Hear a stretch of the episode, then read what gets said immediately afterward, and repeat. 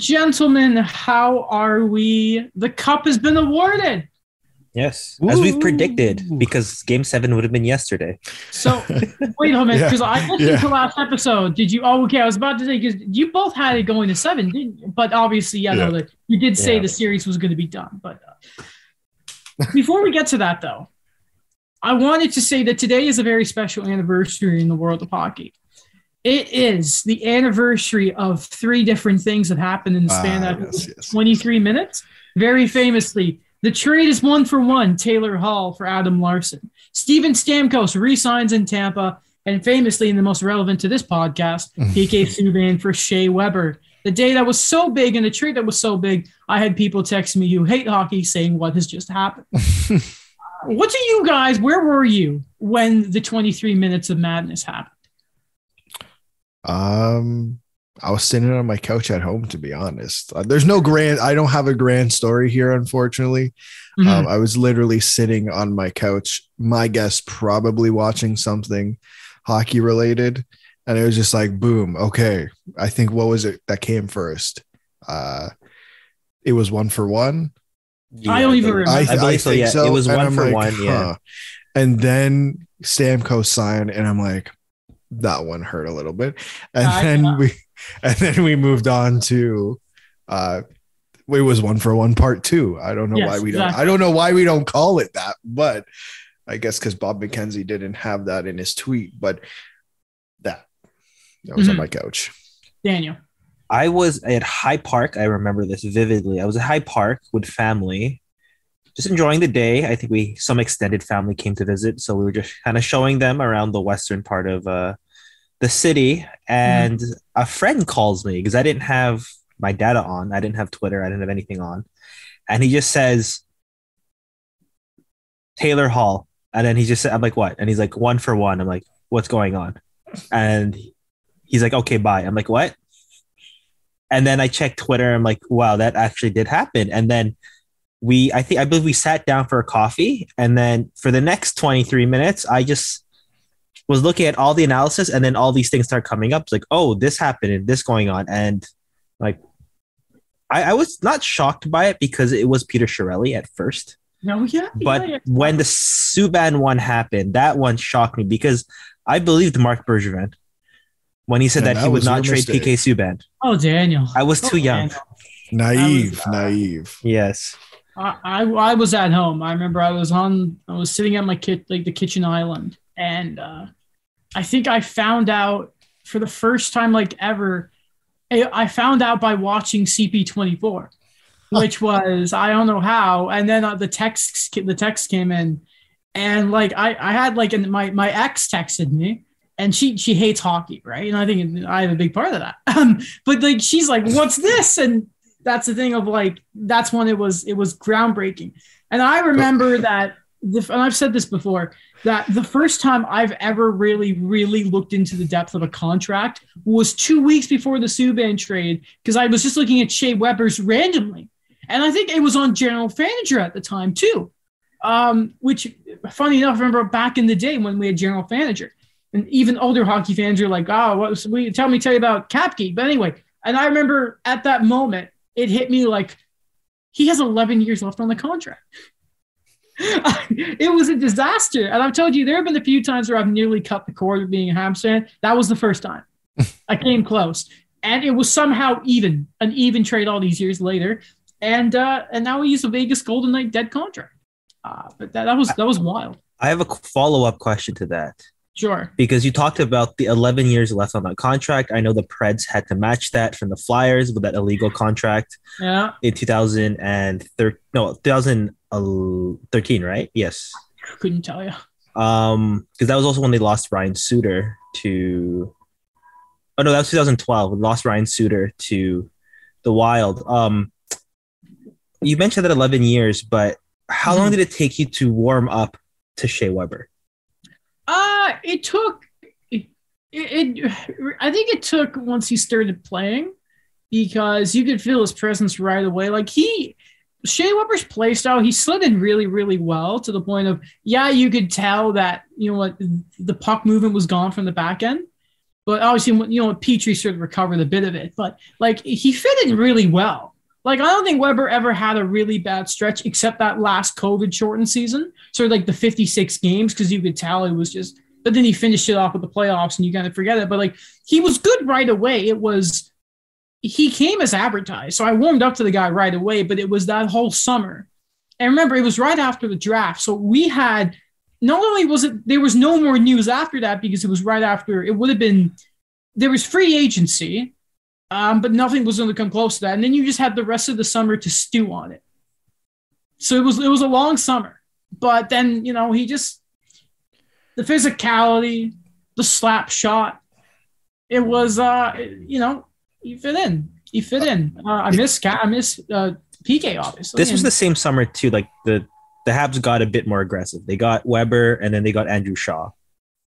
Was that also? Oh yes, okay, I remember this. So I was devastated that the, the start that week because it was the draft started and Bettman was like, "We have a trade to announce," and he said Montreal, and everyone at that moment probably thought it was the Weber trade, but it was Montreal trading Lars Eller to Washington, who was my favorite player, beside Carey. And I was devastated, like I was almost in tears. And they brought in Andrew Shaw. I'm like, what are we doing here? And then famously, that was the pick they traded away to begin Alex DeBrincat. Um, and then it was already rough enough that they had traded Eller. And then a couple days later, it's like, oh, hey there, here's this guy. And then they brought in Radulov. I think was it the year after? I think they brought Radulov in either that year or after. I can't remember. It's a bit fuzzy because I think it may have been the offseason after that is when they lost Markov or something. It was like a, it was consecutive summers where everything was going wrong. It was it was wild, man. It was wild. Anyway, um, It, it, it was a 14 year contract signed in 2000, the summer of 2012. just- Uh, That's brutal. And uh, hey, it's and he's still being effective on and off the ice. Mainly off the ice for the Vegas Golden Knights now, though. Um, but hey, it was uh, it's an important day in history that I think we always have to talk about. Um, but now to get on to the main meat and potatoes. Uh, yeah, the Colorado Avalanche are Stanley Cup champions. Uh, I was busy and working, so I didn't get to watch the game, which I'm really mad about. Um, I got out of work and I looked at my phone. I saw our cheer. I saw it was two one. I looked and I saw Lehkonen had the game winning goal and I lost it. But I mean, I, I can't remember the last time there was such a beloved team to win the Stanley Cup and so many, sorry, great stories. And just quickly, of course, Cale Makar unanimously gets the Conn Smythe. What a year for him overall. Jared Bednar becomes the first coach ever to win the Kelly Cup in the AHL, the uh, sorry, the ECHL, the Ca- Calder Cup in the AHL, and then a Stanley Cup. We'll get to all the individuals individuals in, in a second here because I want to go through their roster and then we can go next to Colorado. What's next for Tampa Bay and all that. And then Alex and I are going to talk about Jon Cooper. Um, but and the officiating at some point too. Because I wasn't, I wasn't here for last episode, and I have something to say. Um, but guys, I think it's fair to say uh, the better team won this series at the end of the day. Sure. It's weird to think, but we were all unsure, and that's to speak to Tampa's reputation. But the Avs, I don't think were scared. They were nervous in game five, but I don't think they were ever scared of Tampa Bay. no, I, I don't think they they were either. And, and I think, you know, looking at Tampa Bay from this year compared to let's say the last two years, I don't think it's the same Tampa Bay team. I think, and I'm not using these as excuses, just the reality every team goes through them. Mhm. Some roster turnover, like the core guys were there, but I don't think their third line was as strong as it was last year. Injuries. Um, but what makes them different than the last two years is that they won the last two years, right? Like Mhm. that's what I think every time we said, no disrespect to the opposing team, but Tampa's done this, this, this, this, and this. Mhm. It's just a fact. That's what they've done. Um, but at the end of the day, Colorado was the better team. even the advanced numbers said so. Like every game they won, it was clear that they were the better team. It was even when the fancy stats and that lined up, they deserved it. Daniel, go ahead. Yeah, um, it's funny. I was gonna say that um, because Colorado won, it brought balance back to the force, at least for now. because the the favorite team, the team that people loved, won. That Tampa wasn't just gonna win again for a third time. And I agree with Alex that there was a bit of vulnerability, I think, on Tampa's end. And listen, look, it's amazing they still made it to the finals, but it's pretty obvious when you go on these types of runs, there's just going to be that exhaustion. There's going to be that injury uh, bug that happened that we saw that was going on with them. And we've talked about next man up, and I think they did it the best they could. I think just Colorado did it better based on the depth they had. But for the Lightning, I think they just did really feel it when guys were not 100%. You didn't have Brayden Point for a lot of it. And you did bring in these guys, but they just were not at that same level. I think we saw the last two years in terms of sorry, one. No, no, sorry. I thought you were done. Sorry. Was, oh, no problem. Um, in terms of it, I think it, it's weird. Like Colorado just was that team they were supposed to be, but they look like they were just that Tampa team of last year. Just injuries happen, next man up. They have the core. They're going to go through changes too, but at least for this year, we saw that they we saw what they could do. They like Brayden Point was never quite the few times he got in the lineup wasn't Brayden Point.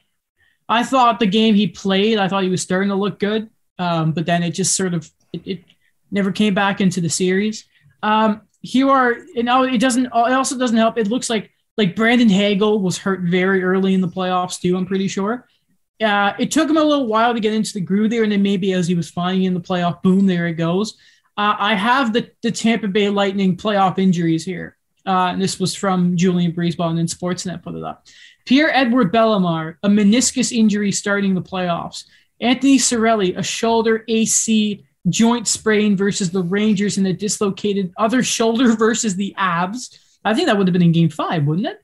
Um, Kucherov and MCL sprain versus the Avs. Nick Paul soldier a, so, shoulder AC joint sprain versus the Rangers and an MCL sprain versus the Avs. Corey Perry, We'll get to him. I feel so bad. Corey Perry, a shoulder AC joint sprain versus the Rangers. Point had a significant quad tear versus Toronto. Ryan McDonagh had a mangled finger from a block shot versus the Rangers. What does that mean? I, I don't uh, know because I read Mark it after Crosby slashed it. Like, what does that mean? No, I'm like mango. I did not know that was uh, the word to use to describe an injury. I've been using it just like a medical general. term. Yeah, yeah. So, I didn't know it was a medical term. Sorry. So this was another thing that someone put up here is Tampa Bay went 14-26 without a shot on goal in game 6 from 1540 of the second period to 1006 of the third period. I think what doesn't help is also like the depth scoring I think dried up. Like the Jan Rutta goal should not have happened. I thought that was brutal uh, when I saw it, but like I don't think Alex Killorn scored a goal in the playoffs period. Um, it dried up. And a big part of that also is the tremendous effort defensively by the Avs in game in game six. Again, didn't watch it, wanted to, but what I could see at least from there was just a tremendous defensive game where they got the jitters out in game five, and then game six rolled around. They said, "Hi there, um, yeah, I'm going to win this cup now." um, credit there, and then we can. Sorry, go ahead. No, I was just gonna say the quote that I read to Daniel last game from uh, Mikko Rantanen, basically saying it's gonna be easier this game, and like, and and again, it looked easier, and I, but I, I man, it definitely looked easier for them. Um, but they won, obviously, but I just think if you watch the game, it, it definitely looked easier for them than it did in game five. Tampa were rattled. I think, and you saw that the way they were melting down. Patrick Maroon, from what I saw, I don't think should have finished that. I think oh, if no. if the Avs were a less experienced team, I think they crack in game six. But Tampa weren't going down swinging; they were going down kicking, kicking and screaming. And screaming. Away. Oh yeah, yeah. They were Kucherov losing it and throwing his broken stick at the equipment manager. I harp on Kucherov a lot, but in that moment, in that emotion, I, you know, I, am not going to harp him on that, you know, um, even though someone on the bench gave him a stick, idiots. Um, but, you know, you could tell, like, I doubt any obviously not a lot of that team was part of the run that lost to uh, Chicago for the third cup in 2015. But the loss for them, I don't know if any kind of loss would feel the same. Because, and I know Friedman in 32 Thoughts afterwards said they're still not a dynasty, sorry, that they are still a dynasty despite not winning three straight. I don't agree with that. I think we need Oh, to be sterner ster with like, I don't, I no, because Okay, are the Penguins a dynasty? no, because they won Three two cup, three cups in. Wait, that- in five years, five or six. Okay.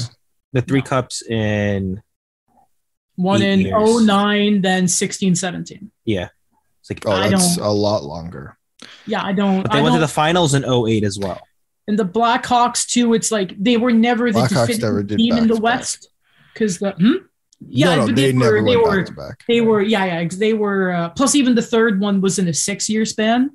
I just think it's I refuse to put them on a pedestal with the Islanders and the Habs of those seven because here's Sure. the thing like like I, I just anyway it, it's just got I just I don't think so. And the point I'm trying to go back to here is that must be the most heartbreaking sort of loss those guys are ever going to have.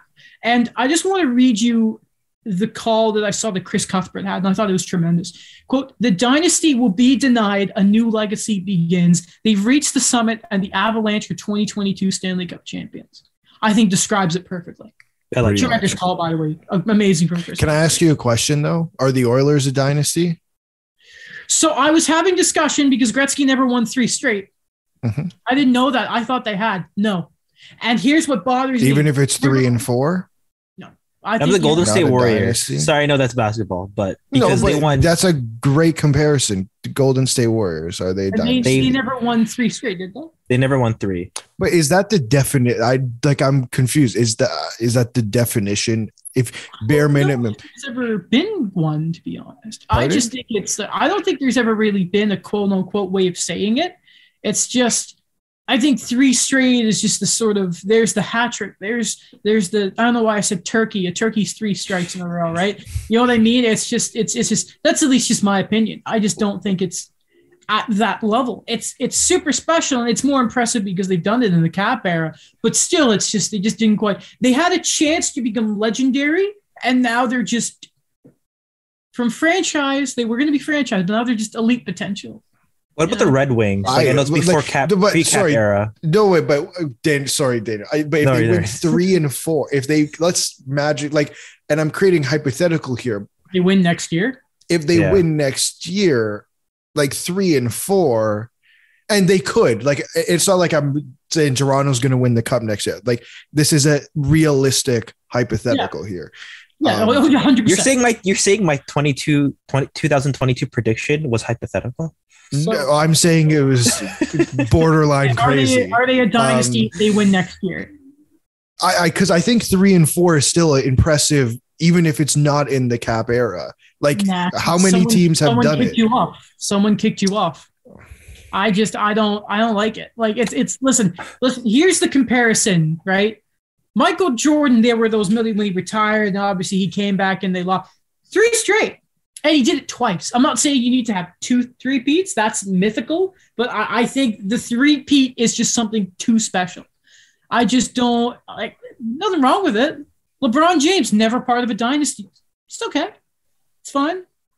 Yeah, I just want to. Yeah, he's the second best player. In the I'm gonna check the LA Second Lakers in the 80s because I don't know if they won. fail. I don't think they won. Uh, they didn't win uh in a row. I think So like guess three in a row. Then I'll stay right here. And the NHL crowned that team the best of all time, which I think is an insult to the Islanders of the Habs of the 70s. Which and one? 80s. Uh, the, it was one of the 80s Oilers teams. They pr- they crowned the best team of all time, which I think is ridiculous because the Islanders of the 80s were just on a whole different level, and the Canadiens of the 70s like change the power play and were like had a year when they only had 18 regulation losses. I think it's an insult. Obviously, those were before I was born, but I think it's like ah, we got went. No, I think I think, and I've been going on about this for for months now. We got to be more stern with legacies here. You know what I mean? I think that's why I was a bit sort of thinking like the not last episode, the one before about talking about the greatest king of all time, the greatest leaf of all time. I just think we got to be more stingent when it comes to legacy. Like Vasilevskiy can still be one of the greatest of all time, but he's not Mm. the GOAT when it comes to goaltenders. As he could win three straight, and I don't think I could ever say that anyway because I'm a bitter bastard. But um, Sorry, Okay, um, wait, can we go back? the go Lakers back didn't the win Golden three in a row. Sorry, the Lakers didn't win three in a row with Magic Johnson. They only won three in a row when they were the Minneapolis Lakers in the fifties. Well, then that's the that's the dynasty. Okay, Sorry, They have three. They have three I, or four. uh, wait, wait. Can I ask you? So the gold. Uh, this is so off topic, but I'm just now so curious. Mhm. The Golden State Warriors, from 2014 to 2018, they won three of four. They also made it to the NBA. They made it to the NBA Finals in five straight years. Then Oh, they missed the playoff, Oh, they won three- and they won three. times. and they won know- it three. They won it You know three of those. No, because they blew a 3 1 series lead to LeBron. You can't do that. You can't be a dynasty and blow. It's like LeBron can't be the GOAT again and when Michael Jordan Fair. went 6 0 in the finals. You know what I mean? I, Fair. I can't give that when you're a dynasty. You're damn good. You're one of the great. You're not a dynasty. You're freaking good. But listen, you blew a 3 1 series lead to LeBron. Okay. You could have, you could, if they had won that series and LeBron never beats the, the Warriors, LeBron, his legacy is completely different. But the fact that he had one of the best comebacks in NBA history, uh, maybe Don and Will are more, are better to have on to talk about this. But um, Can I tell you one crazy stat though before we leave all the basketball talk? sure. So, Bill Russell has I think eleven rings Yes. from 1959 up until 1966. Mm-hmm. The Celtics won eight in a row. That, it's insane. Wow.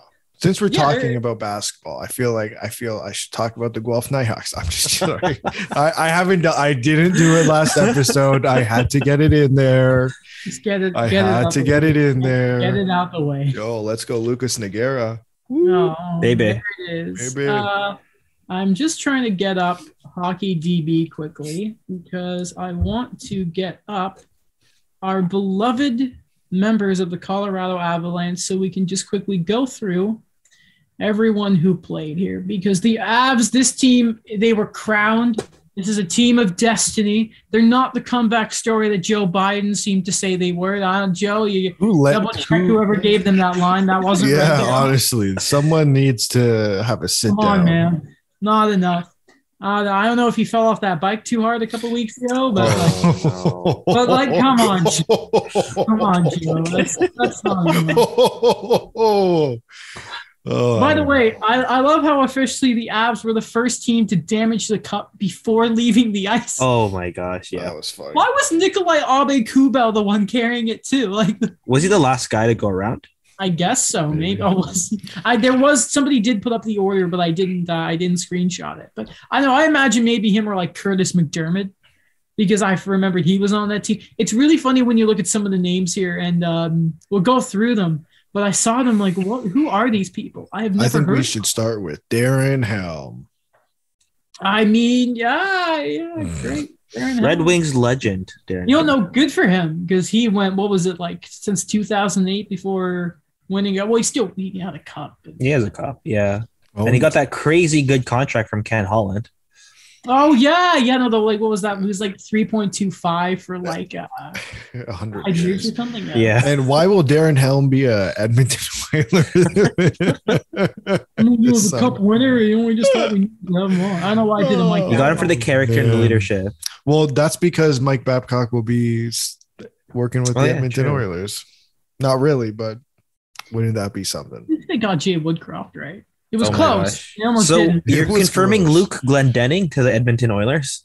Speaking of Luke, while I'm here, I'm devastated that they lost Luke Richardson in the Habs. I, I felt I needed to say that. By the way, Oh. I'm genuinely, genuinely sad that that happened.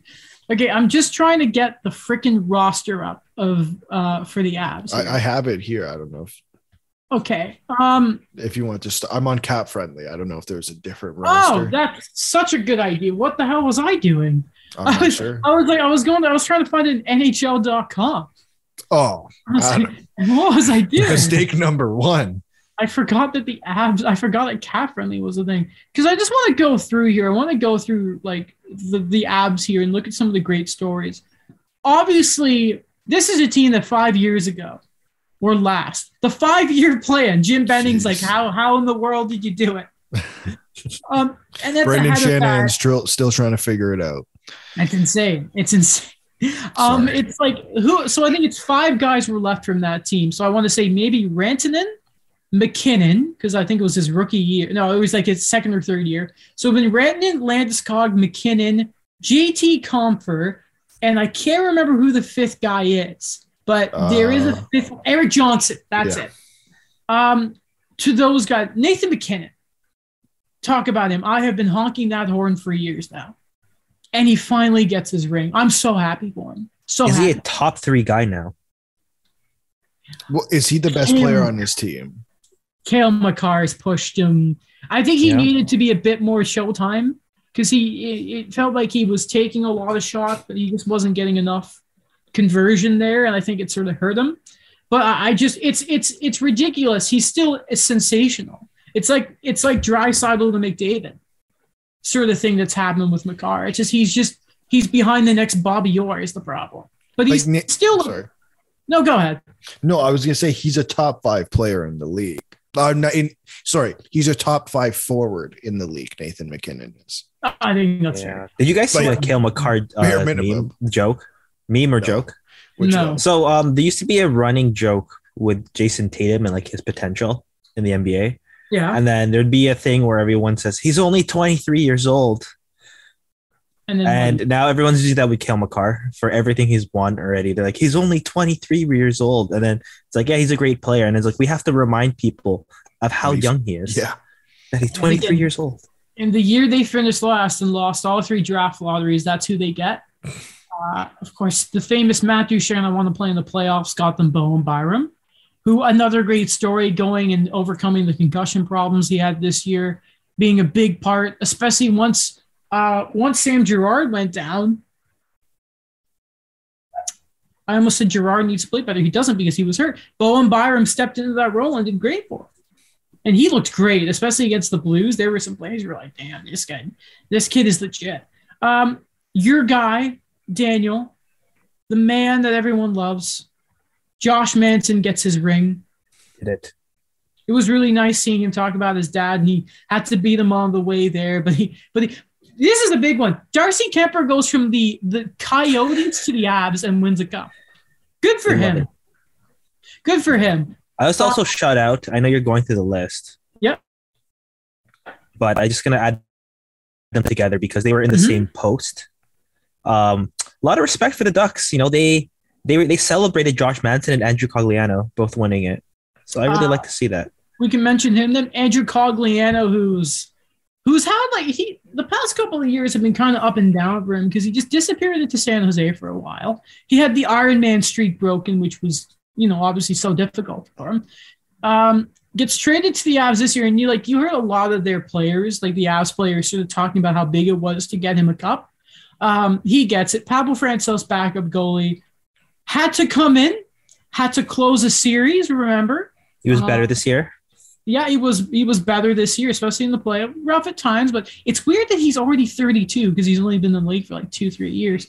Uh, Jack Johnson is a Stanley Cup champion uh, after everything that man has been through, I know. Uh, his parents suck, and I'm so happy that you know he got that last big contract in Pittsburgh that didn't work out um, because it was it was a bad contract. He comes in, plays significant time because again of the Girard injury, and he gets his ring. Um, that was really nice. Like Kurtis MacDermid, like who cares? But Kurtis MacDermid, Devon Toews, two second rounders, and he's Jeez not up until Louise. 2024, 2025. By the way. Oh my god. Oh, Lou, why did you do that? Um, Erik Johnson, who was talking about he was always he was close to retiring last year. Remember how he just didn't play, and it was like, are they going to get him to waive his no move clause so then they can keep a defenseman in the expansion draft? The longest tenured Av on that team, former first overall pick, gets his ring. Very happy for him. Uh, Nico Sturm. I don't know why he's the first name I went to, but Nico Sturm, Big body guy. I liked him. Late bloomer. Wrote an article about him. Happy that he won. I know Michael Russo Um, also tweeted right before Game Six that there's that opportunity for Sturm to get the ring, and I'm I'm happy about it. I also just wrote Kevin Fiala's name in the docs. We have to talk about that trade a little later. Valeri Nichushkin is going to get paid so much. A guy who was out the league a couple of years ago because it wasn't working in Dallas and comes back. Darren Helm, the old vet, gets it. Cogliano gets it. Burakovsky gets his ring because Mm, I, I always forget this. too. Was was Burakovsky gone from Washington when they won? I want to double check this. No, I think they he- won in I think he won, and he was like a cap. They won in 2018. Oh, so he does. So he's a two-time Stanley Cup Yeah, for they Burakovsky. traded him for cap. Um, Nikolai Aube-Kubel goes from the Flyers and wins a cup, which was really nice. The young man, Alex Newhook, uh, out east, they're going nuts for him right now. JT Compher, another great guy who's up and is going to get a big contract. Um, two guys really left to talk about. Wait, the first JT one, Compher's not up. I that's next year because Cap Friendly rolled over and I'm still not used to it. My apologies. That's huge for their depth though because a lot of guys are up. Um, two guys left. The first one. If you think I'm a liability in the playoffs, you can kiss my ass. Nazem Kadri is a Stanley Cup champion, the first ever Muslim uh, nationality person to ever win a Stanley Cup. Fun fact. People were saying Lebanese too, but apparently Patrick Maroon's part Lebanese, which was like, Oh, oh, I didn't know that. Apparently, but Nazem Kadri. Um, Alex, you are the Leafs fan here. Um, I I don't like that they were asking him and Lehkonen about their former teams. I thought that was dumb. But um, obviously, the trade people are looking at it a bit in hindsight now. But just as as a Leafs fan, Mm. you love Nas. Just what's it like Oh, seeing him lift the cup? yeah, it's uh, it it was interest. Uh, oh man, it was absolutely beautiful. Because I, I think like the amount of crap he went through in the city on and off the ice, uh, the situation I think he was brought into uh, was not favorable at all. Like not even close to favorable. Uh, and obviously the things that happened towards the back end of his career as a leaf, as a leaf. Say what you want. I still to this day believe that it had to be that it had to be done, but that doesn't mean uh, I did not want him to win a cup. I wish it was on the Leafs. Yeah, yeah. Circumstance. Do I? No, no. So yeah, yeah. Of course, you would want it to. Oh yeah, yeah. Sorry, yeah. 100%. like it's just the circumstances that were thrown out at the time. It's like, no, man, like listen, if he did it again, which he did, that's like a fireable offense. Uh, Joe Sakic, GM, wins it. We mentioned Jared down there, obviously. Joe Sakic, I wouldn't be surprised if he steps to the side and lets Joe Sakic? MacFarland. Yeah, just so Really? they can keep MacFarland. Because that's a guy that people have been searching for. It's AGM. I forget his exact name, but uh, something MacFarland. Uh, apparently, Chris like they blocked him. Yeah, they blocked him from talking to teams. So I wonder if it's a McPhee situation. He just Yeah. to the side so Yeah. him. Um, but uh, that man, the Duchene trade, mwah, they don't win it without him. Win the cup without that trade. Um, just Oh yeah. and I love along the way. Obviously, they took out Duchene. then they, then they we talked about this. Where took out Duchene, then took out Ryan O'Reilly, then took out David Perron. then, uh, it's just really funny to look. I'm trying to think who. I don't think there's like a former ad very famous who was on. Obviously, took out Tyson Barrie too along the way. Um, it's just it was really funny to look at the guys they took out. But like Joe Sakic, tremendous. Ah, and my my boy, uh, who was the last player to score two goals to send his team to the finals and a cup winner as well? Artturi Lehkonen, a Stanley Cup champion, baby. He did it. I'm so happy for him. I'm He so avenged happy. the Habs. He did. I'm. I'm. I, you know what? I'm happy that he has that thing of he beat Tampa again, and he did it with a. I'm so happy. I'm. I'm legit so happy he won. He deserves it. Uh, he he freaking deserves it. Again, it's bittersweet. You wish it was for the but man, he deserves it. I'm really happy for that guy. His dad being like, "Yeah, shout out Tomas Plekanec taught him a lot." Plekanec tweeting about it, make me cry. Don't freaking draft Slavkovsky, make me cry again. The tears of, of sadness. So the, we'll talk about that later. Thanks, Bob McKenzie. Um, anyway, um, a few little stats here too. Wait, wait. Do you know who was the Colorado Avalanche? I got On it. on, on the Tampa, Tampa? Bay Lightning. Yeah. Oh, Pierre Edouard Bellemare. Yep. Ah, I don't. Sure. I'm missing someone. Curious. No, no, that was it. That was it. Oh, okay, okay. They- they- and someone very- else actually, someone else actually for a whopping 12 games. This one's going to be a reference. Not Um, Rutta, right? No. Um. Who? Wait, No, is, no, no, not Logan O'Connor. I'm He's a not- oh Brian Elliott. Uh, yeah. He was in a hat. Yeah, he Yeah. was traded by the Sens for Craig Anderson. I, that's a trade tree I'd like to see one day. Steve Dangle, get on it, buddy. Um, I know it's your summer now, but I don't care. Please, I'm kidding, Steve. Love you. Um, what's next for the Tampa Bay Lightning here? Um, first off, Patrick Maroon loses a playoff series for the first time since 2018. So I cannot make the case that he is a Hall of Famer above John Tavares. Pre- pre-pandemic. Pre-pandemic, Um, man. Corey Perry loses three straight finals. But that's okay because we only look at 07 because Ducks fly together. Exactly. He has at least he has a cup, but his kid was crying. Poor kid was crying. The wife was crying. I felt so bad for it. Seeing it three straight. Poor, poor Corey Perry. Um, but we'll look at the Tampa Bay Lightning here. These are the guys that are up. Riley Nash. You guys, when you guys were talking about Riley Nash, I, was I- shocked. I'm like, how? so did, was how I. did I Daniel was just? I was just as shocked as you. To be Um, I'm like, I'm like, okay. big one. Yeah. Um, Nick Paul, who Cash only has is Nicholas Paul, and Jan Rutta. And then Brian Elliott, but who cares about Brian Elliott? Um, they have some questions. They have the LTI room of Brent Seabrook to sort of help, but I mean, Nick Paul and Andre Palat were two important players. 31 and 27. I didn't know Palat was already 31, but those are the big ones. There's questions there. And by the way, they have their first. This what? Yeah, they Get their kept first it. this. We're Yeah. guess who? Daniel, we're gonna boo them at the draft. Booing Junior Greenspot. Yeah, we are. right. Um, we don't have a first for 23, 24. Don't have the second for the next two years. Don't have their third and fourth. Well, step number one is to get healthy.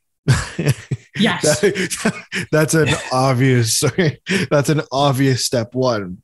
Um, because step two is like, okay, let's do what we've done the last three years, which was essentially fill in the pieces. Because again, uh, please let's not go through another summer of, huh? Is Stamkos gone? Is Kucherov gone? Like we're we're not going to do that again, are we?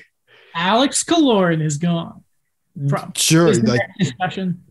and like we've had that discussion and that's probably more pa- plausible than the first two i mentioned but like for the most part these guys are coming back like there's not going to be major uh surgery that's going to be done to this team Just the individuals. just the individuals yeah No, legit, because they're going to be rough to start because they're probably going to have to get healthy. The Bruins are going to be need to get healthy. Uh, who knows with Panthers? Uh, the Leafs are in position to get that home ice advantage. They're pretty good just to win the division next year. I'm just saying. Uh, Daniel, so i i just just want to say that those two first round picks are both top 10 protected so so i'm just saying they could do the thing they could do the thing and then just come back even better the year after i'm I love throwing it out there Golden State Warriors. right exactly they had all those lottery picks for two years. yeah exactly it's ridiculous. Um, yeah, I, you know, Steven Stamkos said it's like, who said we're finished? I Yeah. think he still has that idea that if they get healthy, they still have that great core. We've seen it before that they've been able to supplement the depth. They're not going to have the same draft capital this time to do those types of deals, but I don't know. There's potential there for them to see like what they actually have, and if you give someone minutes, what's going to happen? Like maybe Mikhail Sergachev makes another push in his development. Still a young guy. Mhm. Um, Mhm. you know, Cal Foote never really got a chance until this year. Maybe he'll become something. That's cool. um, He probably wants to play more. Ross Colton wants to play more. Um, I think they're still going to be good, but I just don't think that shine is going to be there the same way. Like I really still think that they're going to make it to the playoffs, but I Oh, wouldn't yeah. be sh- I wouldn't be shocked if they, you know, they get bounced in a in the second round or a very contested first round. Here's the thing: is is they're going to have a punching bag of Detroit, Buffalo, Ottawa, and Montreal for 82 games next year. Or that obviously it's not 82 combined, but they those are Mhm. they're going to be fine. They're, they're going to be fine. Um, or who knows Detroit? The, the, the, but you know, you never. They're so going to get Frank Nazar at the draft, and it's going to make me really mad. The Leafs are going to finish first in the division and then still have to play the Tampa Bay Lightning in the playoffs. I They're wanna- going to get the wild. I want to. I want to run my head through a wall at that point. Like Um, honestly, The, the Avs, by the way, don't have any second rounders for the next three years, and they don't have this first rounder, but they have their first rounder next year and in 2024. So they have, uh, they still have bullets to fire. They still have bullets to fire. I also like to like mention with the Abs as well, just the draft capital they've had in recent years. I've mentioned it before. If guys leave, they're going to give guys opportunities to do something. So we saw Yeah. Alex Newhook take the next step. And then they still have like, you know, Shane Bowers could still be a top nine guy. They still have Martin Kaut, who hasn't really gotten a lot of minutes. Like Lehkonen's an RFA. Yeah. So there's there's a lot of possibilities for the Avs to pull another lightning maybe and just run it back. And the core's locked up. Yeah. The core's locked up, which is all you need. Get ready. In uh, when's free agency? July thirteenth. I think so, yes. In fifteen days, Nathan MacKinnon uh, extension. I I I think Just a guess. Uh, yeah. Yeah, no, I would I would hope that they're getting that done very quickly. Uh, I wanted to just mention a few more things before we move on to all the news around the NHL. Uh, okay, I just wanted to say a little bit about this. Listen, after Game Five and that too many men mess, was Jon Cooper emotional? Yes, yeah, he was because that thing of when he mentioned the cap, I thought I took that as okay, he wants the Yanni Gourde that line back right now and because obviously Tampa were getting circle skated around them in that overtime, like you know that, that's what. But everyone's saying that he's a class act and this great guy. I'll remind you in uh no it was it was game sorry it was game four that he he was he had the fit. And then in game five to start game five the first 10 minutes the Avs took two penalties. He isn't listen he may be a great guy but like everyone going out there and be like oh just what a great guy. Dude he played the refs like fiddles. Like the, Oh, yeah. tampa got every call the rest of the series. It was it was it was like picasso. It was like watching someone paint in real time but For i was sure. like guys let's just let's just relax here but let's just I, but I do have a whole problem. I do have a genuine problem with how people were acting, though. Like, I, and I'll put it like this: from Yeah. rounds one to three, it was bad refing, right? Oh, rounds one to- one to No, no, no. Wait, wait, wait, wait, wait, wait, wait. Bad rounds one to three, it was bad refing, right? Yep. Round four, what was it? It was worse The Tampa. Bay Lightning. No, but again, Oh. it ah. goes back to it was the Tampa. I'm dead serious. Like I was, so, I Tampa. sarcastically tweeted that, but like, sorry, just because they're winners doesn't make it their fault. I'm sorry that the last two years, my team included, are all losers. But Yeah. like, just because they're winners doesn't mean they can't complain. That and I and I, I agree with the point you're making, and I know Oh, you're yeah. not making that point. I Yeah. know you're not making this point. I'm just saying. I see a lot of people out there yap it off. It's like, no, no, no. They have just as much a right to complain as everyone else because 82 game regular season and four rounds deep, the refereeing in this league has been grade A garbage, grade A garbage. So like I don't get it. It's not the Tampa again, same with the cap. It's not the Tampa Bay Lightning. It's the freaking league. Like I don't know why that's so difficult. That's why I was like, it's emotion there because hearing Jon Cooper in a full set of mind would never dare complain about the cap because of what Julien BriseBois did to it last year. Right. It was like he was a clown and the salary cap was a balloon animal and he was twisting, doing all these different shapes. Um, I compare it to remember the playoff series between the Islanders and the Bruins, and Uh, Cassidy year? like lost. Last it. I want to say it was last year, Yeah. and Cassidy lost it and he got fined. Mhm. Barry Trotz was like, You know, the refs are doing their job. They're trying their best. And everything went the Islanders' way because Barry knew how to play them. Barry's the biggest troll with that. It's so oh, Big Barry's the best for it. What a shame that he blue balled the Jets like that, by the way. Poor Jets. But you know, it was just a thing of like it, it was just like people, come on. Like Like, why can't we have the conversation about the referees? Did we not like? Why are their feelings getting hurt by coaches? Do your job. Also, why are they playing? Why are they? Why is their who they play poker with affecting who they're? That's not being talked about. Who is that? Tim Peel? That wasn't Yeah. Who else would it be? Yeah, he was the one playing. Uh, who else would it be? yeah, he was talking about playing like, Like, poker with former players. Like they have those nights. if you're able to do that and then not let that influence your job, sure, go ahead and do it. I couldn't care less. Hey, But when it affects how you do your you have to call a job- Pardon? If you, if you lose this hand, you gotta call a trip on the other team tomorrow night, Tim. what are we doing? I'll raise you a double minor. what an awful league. I can't believe no one's talking. Like no one has whatever. This is a big thing right now, and just not the NHL, like in sports in general. Like if you've been seeing the highlights recently in baseball of the way Oh yeah. Umpires have been calling things, and then um, I just remember the collective bargaining agreement. The Players Association asked for robo umpires, and it was like flatly rejected, like right away. And then also in basketball too, it's just well, I mean, basketball's always had that history of things. refs doing video things and social media, like I'm doing the game. Yeah, Will sent me that. Yeah, but no, they were they were bad. They were bad the whole playoffs. It it was just like last year. Remember when I was having a meltdown from Chris Lee? That's Yeah. what was happening with Kelly Sutherland this year and Wes McCauley. It's a shame that that is the best the league has. It- It's so funny. not- It's so funny. yeah, it's just so. Before we go off of the playoffs here, guys, I just want to ask, what are some of the moments you're going to remember? Because I think we had a damn good playoffs this year. I think we had a damn good one. Specific moments or general? Yeah, just, whatever is coming to mind, what you like. Um, I think there's two pretty. There's two big ones for me. Uh, that f- overall, that first round was just crazy. I think there was Yeah. a lot of good matchups, and like, just there. Maybe there weren't necessarily a lot of um, huge upsets. Maybe there was the Minnesota, the St. Louis. Yeah, one. I was about to say, Alex, uh, don't Um, remind me of Minnesota. even even even even New York, and that's my second one is New York's run to the conference final. Yeah. Um, just very unexpected, and they played with house money, and they absolutely. And I don't think they thought they were playing with house money, but um, they damn they did it damn well. Uh, so those two, I think, are the storylines for me these playoffs. Daniel.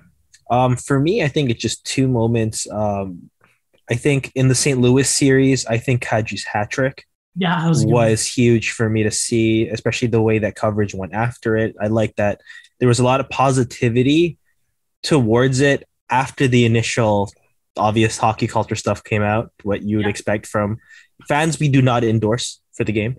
Yeah. Um, and I think the second thing for me was just the buildup of Andre versus Igor Yeah, um, towards that conference finals where they are super competitive guys um, and they're just complimenting each other in a way but like once the game starts just they they were great like like end to end So we're definitely going to forget some stuff because it, the, I think back to how long ago the first round feels that it feels like Yeah. forever ago. A month and a Uh, half. I have, it's that only that long. I think so. I have three moments, and two of them are just ridiculously funny to me. Um, respect I'm sorry, Alex. Respecting the handshake line.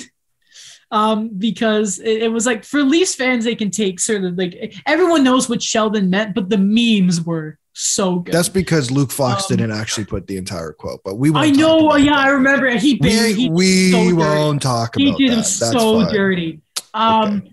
but second that, um, one even worse, the 132 foot goal that Mike Smith allowed, and he blamed the defenseman. Like, like, just like the, the, the, the lack of goaltending in the Battle of Alberta was ridiculous. Oh, the Um, Battle of Alberta. It was We great. didn't need, none of us mentioned that. Will's meltdown. But my favorite moment, and this is a serious one, Yeah. the coming out party of Jake Oettinger and that game seven performance. I, I Carey Price was re- was was reveling of how one goalie can put the team on his back and somehow still lose because they can't score. I mean, what a performance! Absolutely loved it. Um, but yeah, there are so many great, so many great moments from these playoffs. Wayne Gretzky having the first round done on his bracket and getting every single series wrong after that. the Blues, Wayne, the Blues. What did the no? He had Carolina beating the Blues, didn't he? I can't remember. Uh, but I think his final was Carolina and the Blues. it's, it's just funny he chose Calgary over Edmonton. Yeah. That's the one that made me laugh. he was wrong. Yeah. Uh, but like, I'm just trying to think. Of those, those the big. Those are the. I think those are some of the more fun moments. I can't remember everything. It's so difficult.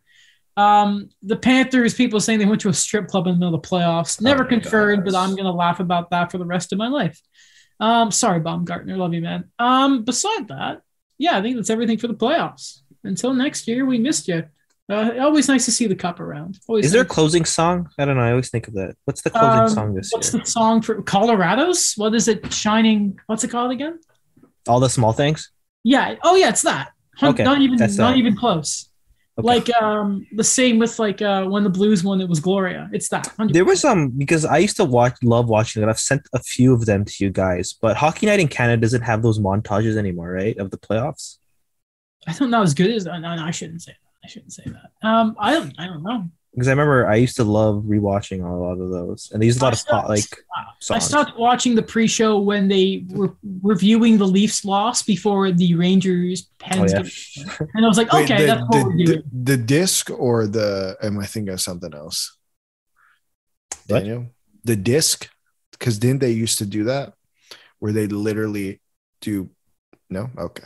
No, um, it was more of like it was just kind of like, oh, here's all the main stuff of this year's playoffs, and then don't they'd have. They do that. They don't do that. Okay, those were fun. So.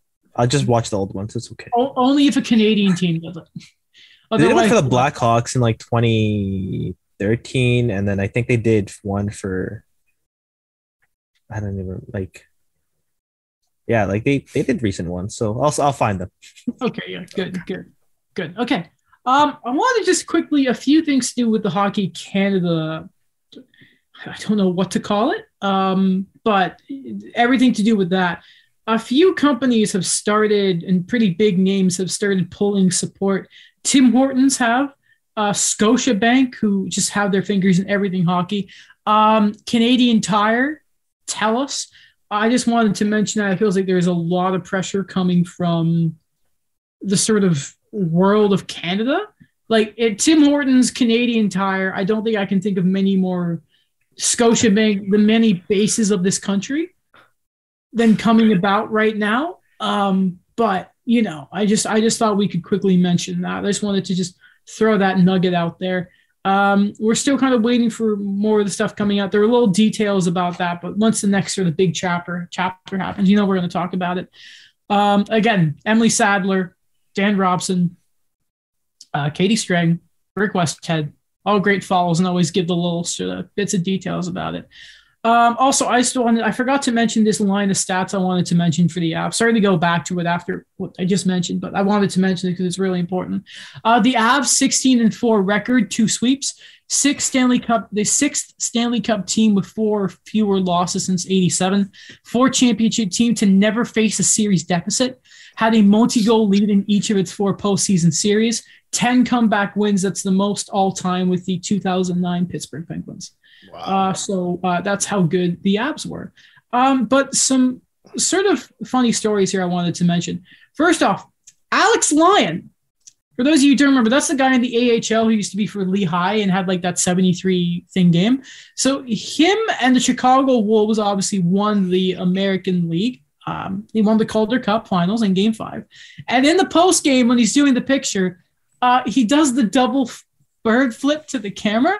and as a result, he has been suspended for two games. So he will miss the first two games next year. Oh and I love God. the this saying, worth it. For sure. Why would you give him two games?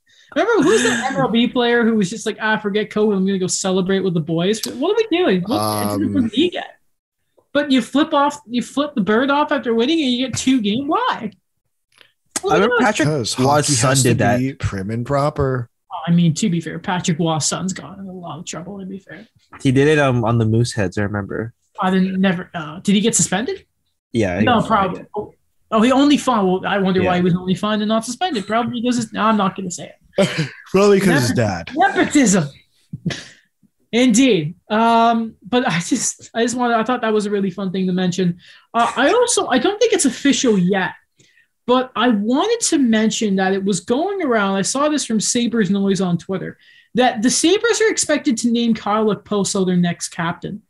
Oh, I wanted to mention this because, man, it is nice that that I think he had a 20 goal year uh, this season.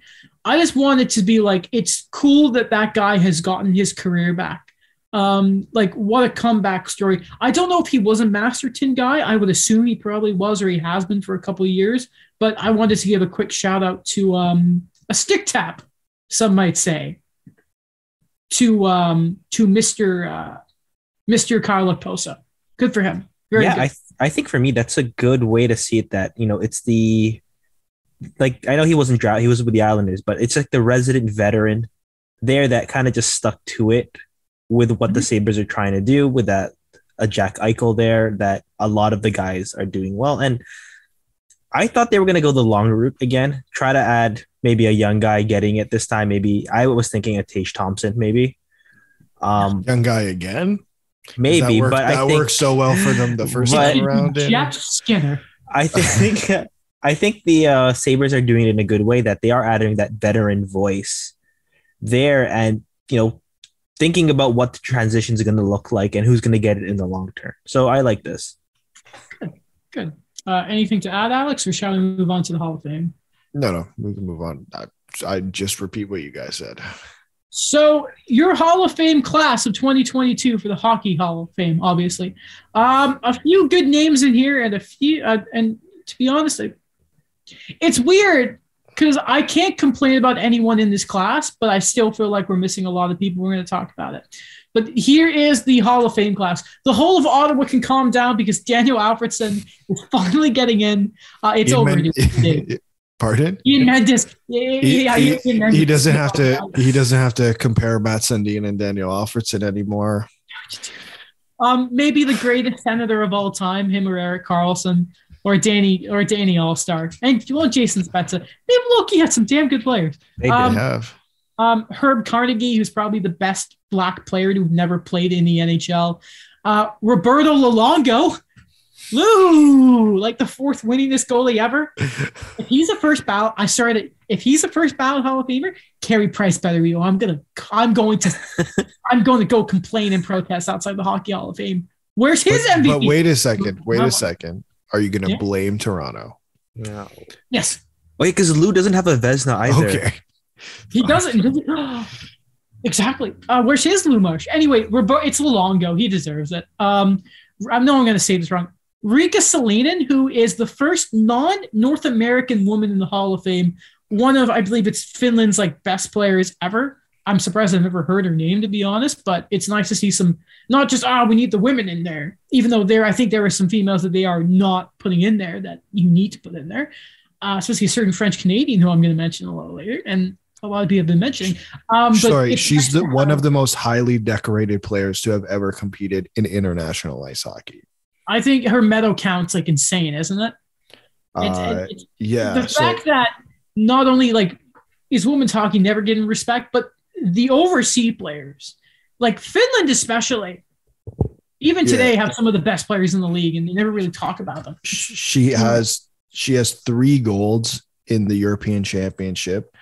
She has uh, two bronze at the Olympics, one in '98, and then another one in 2018. I What. Yeah, and then yeah, and then one, two, three, six world championship bronze medals, and then a silver in 2019 in the So- world championship. that means for those years they would have beaten out both the states and Canada for the women's hockey team, which is obviously like insane.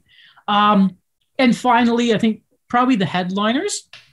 And thank godness, like godness, thank goodness that they got this right and put the Sedins together. Because if you had put them in separately, Like why? Uh, but the Sedins are in. Uh, I think they're all very deserving of the Hall. But you know what we have to talk about, guys? It's the snubs. Who did not make it? I have one name that I think it's unacceptable why this player is not in, in the, the Hall of Fame. And it is their first year of eligibility, funny enough. An Olympic gold medalist, multiple time Stanley Cup champion. Alex Chris Kunitz was robbed this year. oh my god. He was it's his first year of eligibility, and he was not put in. I want some respect. The man who got the the, the, the, the, Penguins to the finals in 2017. You thought I'd forget, but no, oh Chris Kunitz should be in the Hall of Fame. Anyway, no, seriously, Alex Mogilny should be in the Hall of Fame. Let's be honest here. Should be. That that one still bothers me because like when I started watching hockey, like it was at the tail end, but like that was a guy I knew on the Leafs. And man, it's just weird that he's not there. It's just it's like he for me is we talk about like I know he's not he was never considered the best of the best. At least maybe North maybe in Russia he was or Soviet Union, sorry. Um, was in the Hall of Fame. Why is Mogilny not? But he was just he was like one of the forerunners of the guys who first defected to North America. Mm-hmm. Like that says something. And he continued to dominate the league. He has a cup. Yeah. So I don't understand. You, you can't use the oh Russia this year excuse too because he's been eligible forever. Yeah. Alex, are you ready to talk, are you ready to talk about Chris Kunitz? No, I'm not ready to talk about Chris Kunitz. I'm not, I'm not entertaining that conversation. Is what I'm doing. He made the Olympic um, team over prime Claude Giroux. That, that, did. I'm not talking about Chris Kunitz. Steven Stamkos. I'm I'm I'm ready to talk about I'll talk about. I just like to say he made the team. I know it's it's all about fit, and they always talk about that, but he made the team before Martin St. Louis. Hockey Hall of Famer and an MVP. Yeah, we'll talk about Mogilny or anyone else they missed. I have a list of people we can get to in a second. But for anyone who doesn't know, for years I've been egging Alex on about how jokingly Chris Kunitz is a Hall of Famer above John Tavares, but it's a it's a joke. I honestly forgot about that. right. Who are the other um like we could talk about like maybe one two one or two more? Who are the other ones? So here I've got a few. These are the ones that were for noticeable first year eligible. Wait, players. sorry. Did we talk about the Sedins? Or yeah, did I clue eh? completely? You know they were drafted that? by Brian Burke. Yeah, I know. I mentioned, I mentioned, like, yeah, it's good that you meant the Sedins, and you should not have put them in separately. So it's good. okay, sorry, I must have just zoned out for a second. Here I was thinking the, about Chris Kunitz. It's. I, That's I the Chris Kunitz effect. It just you didn't think I was. You. you. didn't think I was going there, did you, Alex? You didn't know he was oh. eligible. I did. I, I did. So here are the guys, and we'll get to the ones who already aren't there, but here are the guys that were first year eligible. Uh, Jason Chimera, I don't really think he should be in that. Uh, Matt Cullen shouldn't be. Scott Hartnell, Mike Fisher, Brian Gionta, Chris Kunitz, uh, Rick Nash, maybe one day. Maybe. Here's the one that bothers me: Caroline Ouellette, who like is a really freaking damn good French Canadian hockey player. I mean, pretty sure spent some time before it closed down at the CWHL playing for Les Canadiens. A lot of people have been campaigning. She should freaking be in there. Um, Brooks Orpik. It's like, why? Dion Phaneuf is eligible. No. Uh, Jason Pominville, the Habs killer. Matt Stajan. Thomas Vanek. Uh, Antoine Vermette, Radim Vrbata, and I think of all these guys, sorry, beside Caroline Ouellette, it was a woman, sorry. Um, I think this guy here, I think above all these guys should probably get in. Henrik Zetterberg is eligible. Oh yeah, really? He was not first ballot.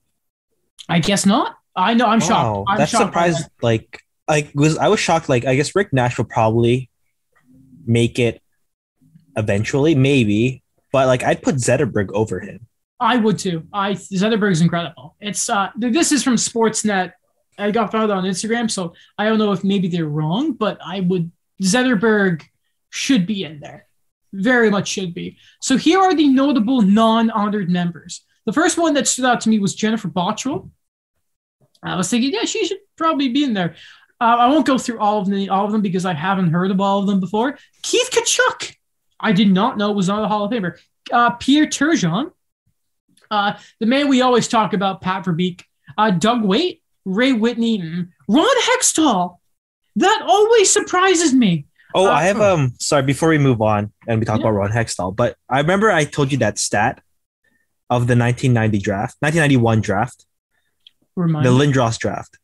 Remind me. Ray Whitney has the most points in that draft. Oh, because oh, because yeah, Forsberg got hurt and Lindros. No, no, Yeah. Forsberg. He was the same, and then oh yeah, him and, And then the other top pick was like Niedermeyer, Scott Niedermeyer. So not, not bad. That's a good draft.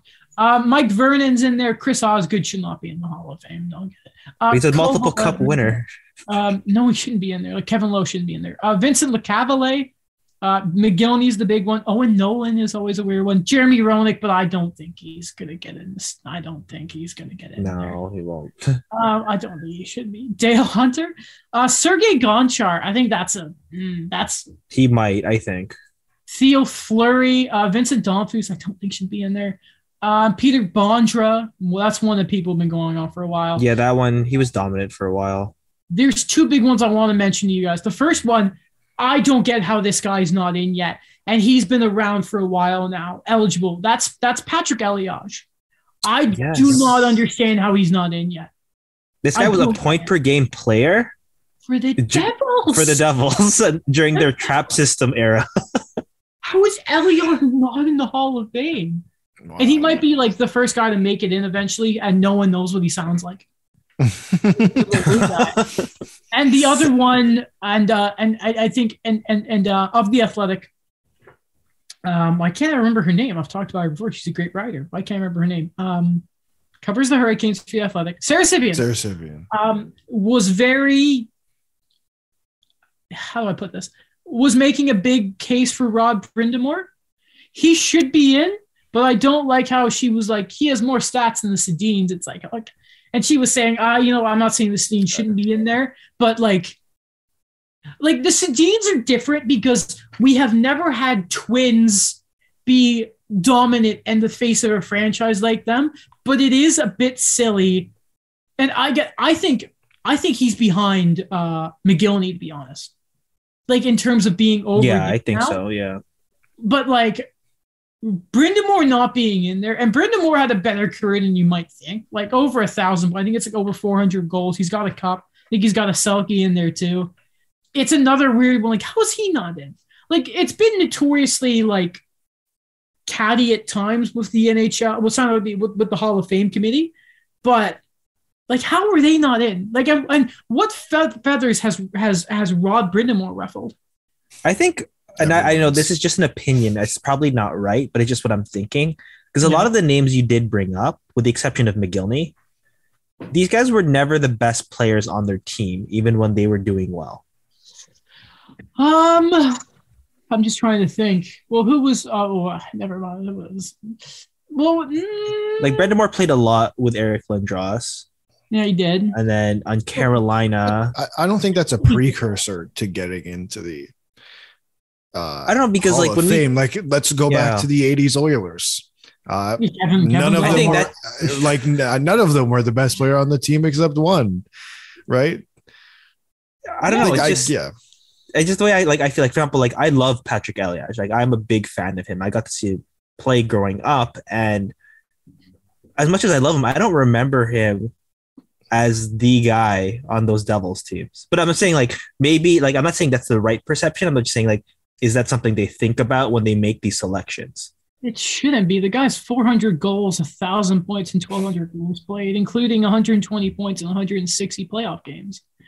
Like he, he's he's a sensational player. I just I I remember like Elias when I really got into hockey. I remember it wasn't long till he was gone, and and I, I just I don't like these not there. I don't like it. Um, but like, listen, I don't know who's going to be coming up, but like there's no excuse for a lot of the people on that list. There's just not. Um, I, I, I wonder if I'm I'm assuming that um, sorry, I, I wonder if Carnegie's part of Builder.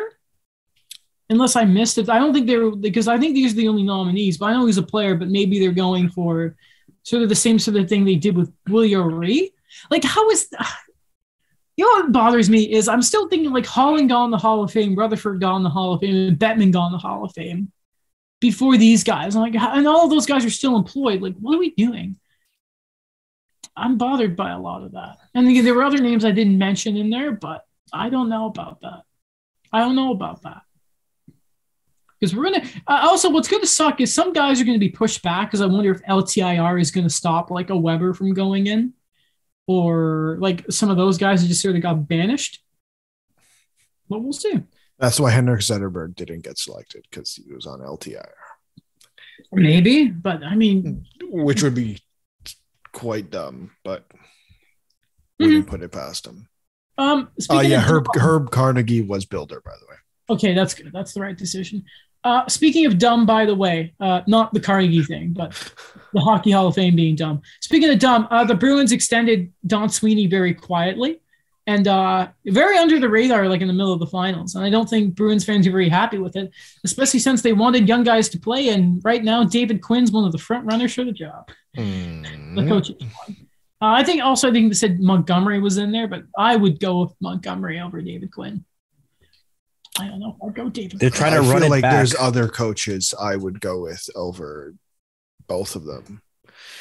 Like it, I, okay, over Montgomery. yeah. Like who? Uh, I don't know. Rick Not Gerard Tocchet- Gallant. Not Gerard. not Gerard. uh, Sorry, I don't mean I don't know. Like I, I would, to me, I would look at Rick Tocchet. But See, I, I I've never bought him. I don't know. That's just a me thing. I've never bought up to his hype. That and he's decent on TNT. So I mean, like, listen, he wasn't really given a great situation in Arizona. Arizona. Like, I, Fair it enough. was not a good situation, and I think No. I would like to see what he he does here. It would be Well, interesting for sure. Like he listen, he was a final. Was he not a finalist for the Rangers? I think I know he was in the mix. I don't remember if he was a finalist, but um, but eh, eh, yeah. Um, want to talk about Kevin Fiala? Yeah, Right. it's, it's uh, sure. I guess Okay. so. If we if we have to. I I'm gonna miss him. Uh, so the Minnesota Wild uh, have traded Kevin Fiala, who is a year away from UFA. He was an RFA in a few weeks, but they've solved it. They can't afford to keep him because the buyouts are kicking in. Um, and the guys to jump on it were the LA Kings. Uh, they're going to send uh, the 19th overall pick in a few days, uh, as well as defensive prospect Brock Faber, who I believe is the captain at Minnesota in the NCAA. Yeah. Um, so just some some bit of context here. I was looking at some stuff. Jay Fresh sort of talked about and had his uh, his player cards up, talking about a lack of production in his plus one and plus two years, but having good uh, like great defensive plays. And another really good follow by the name of David St. Louis, who does stuff for Elite Prospects, did say Brock Faber has always been uh, much better than his numbers suggest. His skating, rush defense, and motor will make him an NHLer, and his puck moving ability could turn him into a top four defenseman down the line. Um, you know, I, I- personally believe. Oh, and then obviously Kevin Fiala goes and signs an eight-year deal that is just under uh, seven. Oh yeah, because he's not eligible with the other team. Um, at just under eight million dollars, and obviously Kevin Fiala, tremendous scorer, especially five on five, huge for the Kings who need a bit more goal scoring and don't give up any of their super duper nice prospects. Um, guys, I don't know about you, but I, I think that the position that Arizona, not Arizona, that Minnesota were in, I think they did well with the situation that Bill Guerin put himself in. It's a bit of an underwhelming return, in my opinion, Oh, but really? it's just because, yeah, I, I just I don't think you can just give away a top line scorer who scored like 85 points this year. But Yep. I get it because everyone knew they had to get rid of him. Yeah, they did, but I I like Bill Guerin put himself. I, I don't know if I necessarily agree with Bill Guerin put himself in in what position in that he had to trade him or that he wouldn't sign. Because I don't think like last year before this the Suter and Parise buyouts, and were there not and they were rumors at the time. Are they true? I mean, it sure as hell seems like it. Um, that he that they couldn't agree on a contract, right? Just he was the an RFA overall- last year. Yeah, yeah. Like, yeah, I mean, it's a- he's in a crappy squeeze pit. Pardon? Yeah. I mean, just the cap squeeze over. Yeah, yeah. It was Yeah. a Trouba situation. I don't think anyone saw that being a long term relationship. Yeah, I mean, um, I remember last summer Michael Russo was talking about how the negotiations were going. It went on for quite a bit, and he also did mention that they just couldn't agree on a number, and basically what they ended up giving him was, and he called it, "You're just kicking the can down the road." That they wanted to see what they were going to do this year, and then solve everything after. It led to this. Um, I think that the way Fiala really kind of responded to this show me type of contract was he did what was best for him. He's 26. He gets what he wanted, that long term deal. He gets the cap hit he wants. And, you know, like we talked about it, I think Minnesota did what they could. I mentioned in our chat that I thought they were just going to get a second here because their hands were tied, but they got something decent. Um, it's solid for what they do want to do for the system. I think it's just for the players they have and the, what they're trying to do. I thought they would be over this in a way that okay, get great. We have these guys, but realistically, we're not going to see either of those two pieces for a while. Is that going to be enough to convince the core I have right now that we can still do something? Because right now, I think I love what they've been doing the last two years, but it's still kind of uh, something like we have Kirill Kaprizov, but everything else is like let's try to surprise thing and go on surprise people and go on a run. Let's not like I just don't feel like they're just building the same way anymore. And I know because of the cap. Do you want Christian Dvorak? I will still offer him to you. Please and thank you. Um, Uh, Adam, what do you think? What more do you think they could have gotten for Kevin Fiala? like, he's a guy capable 30 goals, nearly 90 points. I would have liked to have seen more towards the top 10 or maybe even a better level prospect. Like, if, for example, could you not have tried to squeeze Ottawa for more? Because Freeman was talking about maybe they were in on it, or it sounded apparently the Islanders didn't even make an offer. Like, I just think, you know, a player of that level, I just thought you could have tried to get more. It's just that is um like listen, especially the Kings needed a player like this, right? This tremendous scorer, especially at even strength. Like first off, I think we can agree, like home run for the Kings here, tremendous. Oh yeah, He's in his But- prime. I, I would have liked to have seen if you couldn't get a closer because obviously this time of the year it isn't just first, it's it's draft over, Yeah. right? Is I would have liked to have seen him at least get into that range to try and get one of those prospects, or at least get a more solidified guy that doesn't have people debating where exactly he is. Because I think Kevin Fiala is instantly a core member, and he was one of the most important members of the Wild. I mean, ex- ex- ignoring his disappearing act in the playoffs. Um, but I, that's the kind of return I would have liked to have seen.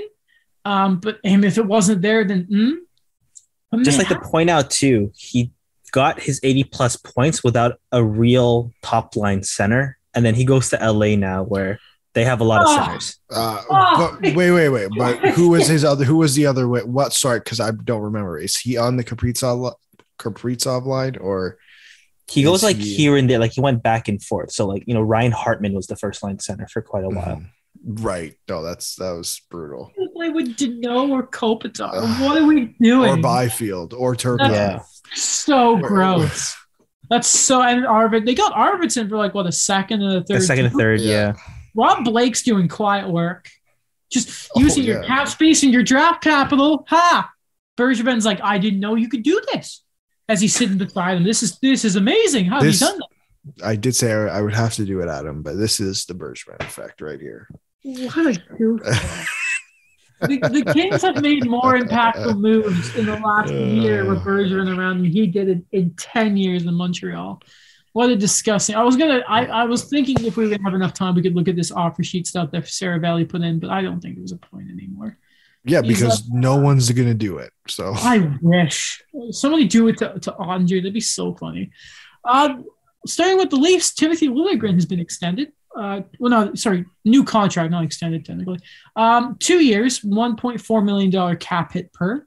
Uh, so the bottom pair is a combination of two point two million dollars against the cap uh, this year and next between Timothy Liljegren and Mark Giordano. Is that how much Justin Holl's making per year? No, that's how much Mark Giordano's making. Mark 2.2. Giordano's making seven. Uh, how much is Mark Giordano making? As you can tell, I'm clearly thinking. No, he's making like nine hundred. Okay. Yeah, yeah, yeah. Oh no, no, I was mentioning total? Justin Holl. Doesn't he make like two point two million a year? He makes two million dollars. okay, okay. but he's not on the bottom pair. He's on the top four. That's funny, but uh, that's that's tidy business to do this. That's very tidy business. No, Adam, it's not tidy business. Okay, he's not It's allowed not. to do good things. Yeah, Timothy Liljegren's supposed to be a star already. What He's no, no, no. He Adam Kyle Dubas is not allowed to do good things. Haven't you heard? He'll be. I'll consider him GM of the year if he makes a, if he signs a contract. He doesn't have to cap dump away in the and uh, by the end of next year. Okay. Man, I'm gonna hold I you saw the, the I I'm saw the betting you to that. odds. Okay, we can do it. I saw the betting odds had them at like third best chance to win the. Cup. I wanted like, to that's run my head through a wall. Oh, okay, I, I love seeing that, yeah. my head through a wall. It's June 29th. the cup was awarded like three, off. like three days ago. They were tr- the Leafs were trending on Twitter yesterday. Screw off, everybody. Alex, How much are you putting on them, Alex, at this point? Zero. I just I I, don't like- want to think of it's June 29th. They haven't do you- done what do you- anything. What do you think of Liljegren? Oh, I it's him. I like him. Great signing. He actually I think he took steps, many steps, not single a single step. He took multiple steps, okay? Uh this year. So Off-season Uh, tier coming soon. Wait a minute, Alex. So you're telling me it takes longer for some defensive prospects to pan out than others? Correct. Oh my god. Correct, especially ones who fall in the draft. It's crazy. Um, yeah, no, and again, like I think playing next to Mark Giordano for him is going to be, it's going to do him wonders. Like, is it's going to literally do whoever plays next to Mark Giordano wonders. I think that's kind of what the expectation here is at this point in Mark Giordano's career. Plus, he wants to be here, which is awesome. Um, but with Timothy Liljegren, you know, the one thing I wish, and uh, not that I wish that he needs to, I think, take more steps forward in, is being aggressive in front of the net. I think that's what killed him. I honestly think that's why he was scratched in the la- latter half of the Tampa Bay Lightning series. If he can be more aggressive in front of the net, that's what I'd like. Obviously, improve everywhere else, but I think that's a, that was a big thing for him this year. Alex? I just went. You just went. No, no, no. I was gonna. I was doing a dramatic pause. Oh, sorry. Adam, as they did in Futurama. Dramatic Sorry. pause. Anyway, great episode. Adam. Uh, did you guys? Did I miss it, or did you guys look at Mikheyev replacements? Because I oh, we did. We did not. We did not. We did Okay, not. so I, I thought I was going grass where I did listen to the whole episode because I'm going to ask you here that Okay. Mikheyev replacements. Where are we thinking? Andre Who's Palat. Guys available? Well, I wanted to throw something around here because this is a guy who Let's I want to double. I want to double If, check. if it's Christian contract. Dvorak, I'm gonna leave this call. no, I it's swear not to God. You did He's it with not- me. they're Listen, vice listen, president. He's an listen, upgrade on listen. David Kampf. He's an upgrade on David Kampf. You know that. Is it Mike Hoffman? By No, it's skill, not a by, by skill, yes. I but by fit, I'm more than content with Mike. Uh, but with David Kampf. Um, now. no, it's it's not a hab. I love how instinctively I didn't went to the habs on Cackerly. No, it, it's not. It's um. It's, it's Okay, but you do understand why we thought it was a hap, right? It's not Chris. No, don't worry about it. Not Uh, that you so- spent the last four months asking me about Ben Chiarot, but This is a guy that they've they've they've. Hey, listen, we got the unprotected first round pick from no, fair. My no, job is done. Um, when Curtis is coming on and he's apologizing, I have I'm gonna get the audio queued up and everything. Uh, you're crazy, Adam. You're crazy. Um, so this is a guy who has one year left on his contract at three point six million dollars. So not the stupid amount that Mikheyev is gonna ask in, in free agency, but a guy that we know for a fact. And Alex, you know this, and Daniel very well actually about this player. Has ins- expressed interest about maybe testing free agency, so maybe this team will be inclined to move him. Familiar with the team, maybe they bring back Connor Brown. Oh, Oh, that's an interesting one. Yeah, just thought Yeah. about it off the top of my head. He was sad to leave Yeah, exactly. the first time. He was. So, maybe. What's the Uh, cost? Uh, I I can't imagine it's a ton. Is uh, I don't know about that. But that. if you're the Leafs next year, you have to no sugarcoating it. You have to win next year, and you know, Adam, we said that like they- the last three years. yeah. But now, let- now let's- it's no more. Now it's no more. Oh, they got the respect in the handshake. No, no, they have to. Come on. Otherwise, I'm coming on this podcast. I am ripping Kyle Dubas a new one if they don't win it next year. Otherwise, I'm I no. They have to win next year. Otherwise, if if you are a Leafs fan and they don't win it around next year, and you're like, okay, cool, we can keep going. Oh, no. go to a mental hospital. You're insane. Okay, but like, but like, like if we're just, where is I going with this? Like, okay, so they next year. I mean, if you like, would would the Senate? No, I'm just I'm just throwing crap around. Like two thirds for Connor Brown. I'm sure No, you I can work think- a deal out with them, and it shouldn't be too complicated. But I'm just thinking, I'm throwing names out there. I just I think they really like Connor Brown. Like every time I go on Twitter and send stuff pops up, it's automatically Connor Brown stuff. Yeah. Um, I don't think that's gonna be. That happens with every senator that the fans love, though. They all get traded or leave. That's fair. That that that's fair. I just uh I would love it because again, you put Connor Brown on the second line, and you have the second line of Connor Brown, JT, and Nylander. Yep.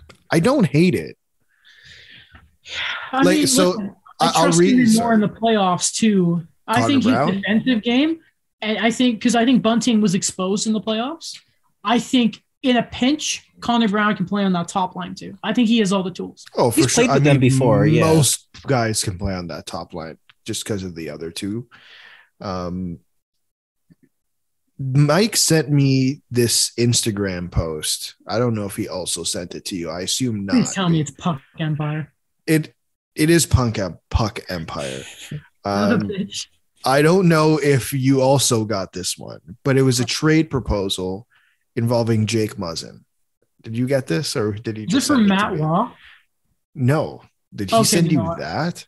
He sent me that God. and like a bunch of ones for the Habs where it was like, Oh, oh, they bring no. back Mathieu Perreault. No, It was No, actually it, it was it was Jake Muzzin for Josh Bailey straight up. that's weird. That just doesn't make sense. But Sounds like the not? lo- yeah. I don't know. Like I mean, the Islanders always. I know those- why it does. I have an Yeah. in- inclination of why it doesn't make sense, what's but Justin Bailey's contract? uh, same term, five million dollars. Wait, wait, term is Muzzin? So what, two, three? Same term as Muzzin, so two more years. Do they want to bring that contract? I don't know if they. Muzzin or Bailey? Bailey. I They're about the same age, right? Yeah. Who replaces Muzzin? Right. That's what it comes Sandy. down to. So that's what it comes down to is moving Muzzin seems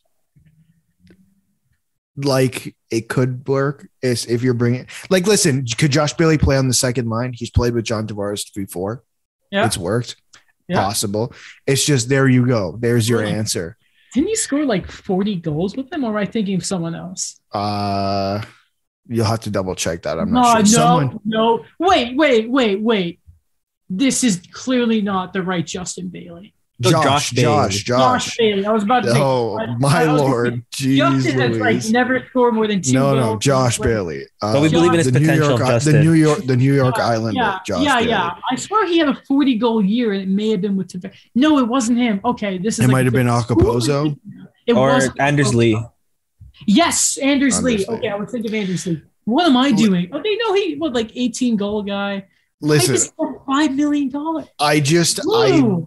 I don't know. Was that Lou? Was that Lou? I wouldn't be surprised. I should let's see double check that. I should It might be uh, Gar- good old Garth. You might want to check that one. on, we- got we got to double. Where am I? I'm on Puckpedia somehow. How did this happen? Okay, give me a minute. I'll, I'll- I'll find it. I'm listen. I don't nest like I get the idea. I just don't know if I like if I would go on with the execution. Um, Three point four is better than five. That's that's what's really going to help by that third pairing being so cheap. Is it's going to help with the trade deadline. Oh yeah, like listen, I did. if the question is, what on earth does that second pair look like? Uh, he got it was by Gar Snow, by the way. Oh, of course it was. Like, is that second pair Muzzin Holl? Because that works so well What this happens year. San- where where is Sandin playing? He's taking Well, Jake he's going Muzzin's to spot. be. Oh, I don't I don't think you will. Okay, I don't think so- they're gonna win around with that. They won't, especially if it's Sandin Holl. But if you listen, I'm like I'm going nuts right now. I'm thinking craziness right now. Like, In an you could- trade. Pardon? in an Oettinger trade. That's He- that's he could be- need to go. That, that yeah, maybe. Uh, but if you want to re completely rework that second, third, like that bottom four in your defense, so you have Giordano Liljegren, but then you go Sandin, and then you trade Muzzin, trade Holl. Like, listen, these are crazy things and so much harder, easier said than done. But you do that, and you completely like you get a Jake Muzzin who can play on the right. And why will it be Josh Manson? I, I just had to throw that. I just had to throw that in there. But yeah, I don't know who's going to replace Mikheyev. My guess is it's probably through free agency. I think they're more like I think they'll make a trade at the back end or in the Josh Hosang finally get there. Okay. Um, I was going to talk about Bob McKenzie and Slafkovsky. Let's do it. Let's do Honestly, I, nah, because do you know what, Alex? You know why we should wait? Because this Sunday, July 3rd, will be the official two on one podcast draft preview of development um, and prestige. and pre- uh, prestige and honor, like the award show. Um, I'm gonna hold it off there because um, honestly, it, it's gonna be more. Obviously, we're gonna have a. It'll be nice that we get to talk about the Leafs having a first round pick and play. Mhm. Um, but I, I have a feeling we're gonna have a lot of Habs discussion with the draft preview. Um, considering you guys don't know that the listeners don't know this, I have had stuff about the draft preview on the dock for about two months. Um, it's like like so it's it's there. It's been there for a while and it's not everything. I actually bought the elite prospects thing and sent it to the guys Thank you. so we could be no worries, so we could prepare for this. Um, so we're gonna hold off and talk about the first overall thing because it's annoying. Um, but yeah, that's everything for today. Uh, honestly, like we're at the time of the year where any day something monumental can happen. Mhm. And I'm not. I'm not I'm excited. Hmm? I'm excited. You should be too. Mhm. Why? I don't know why I said it like that, but um, Okay, thank you. um, Oh, just one thing before we go. Shout out to the Hamilton Bulldogs, Jan Mysak, Mason McTavish. Yeah, g- g- g- guy who tipped the goal to send them to the finals. Jan Mysak. Mhm. Yeah, and and Arber Xhekaj and Arber Xhekaj. Have some respect. Have some respect. Oh, but Ah. also for Alex, I think was it William Villeneuve? Mm, yeah, Yes, he Yes. is in the St. John Yes. Sea Dogs. I would like yes. to know because it's on right now, isn't it? I believe so. Yeah. Uh, hold on. No, I don't care about. Wait a minute. I I think it's on now. Hold on. I want to I want to double check. Um, what is today's day? I can actually tell. June 29th. Oh, um, oh, it's it's it's four one. Uh, it's four one. Uh, uh, is it the Sea Dogs? How do you Yep. say it? It's four one Sea Dogs. Uh, Wow. halfway through the game. So, uh, Daniel, unfortunately, it looks like Mason McTavish will be coming to Anaheim camp a little downtrodden. Uh, that's unfortunate. I Lots of still can't off. get over that he played in the CHL this year. I know. That that was because did he not start the year with the Ducks? Yeah, he did. Man, and he got loaned to the World Juniors, and then Yeah. from there he went back. That's crazy. You know who's been a great story in the Memorial Cup, by the way? William Dufour, I think is how you say his name. He's been like, I think it's like his past calendar year, he's at like 60 something goals. Wow. He hosts St. John Sea Dogs, by the way. Um, so I don't know how many goals he has today. Quebec guy. So uh, I don't know who he, I think he belongs to the Islanders, actually. By the way, people who see that Josh Anderson for 13th overall, I don't want to believe that because it is the it is terms of a trade with the Islanders being made public. Yeah, so, So it's not gonna happen. Not gonna happen. It's not gonna happen. That's actually a great point. Yeah. So I saw that. I'm like, I don't know about that. If they, I mean, if it happens, you run to the hills. Um, but hey, uh, let's uh, let's go. Uh, that's everything though for today.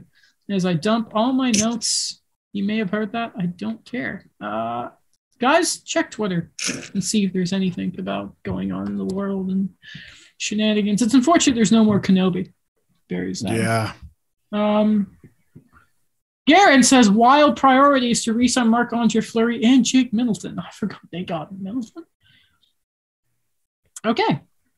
Shane Wright asked, "What does he think of Bob McKenzie's thing? He doesn't doesn't care. He's not worried. Good. Please take him." Uh, okay, that's everything. I've said that three times or something now, but um, Bye, guys. Thank you for. Well, we gotta do the whole thing. You- What are Okay, you doing?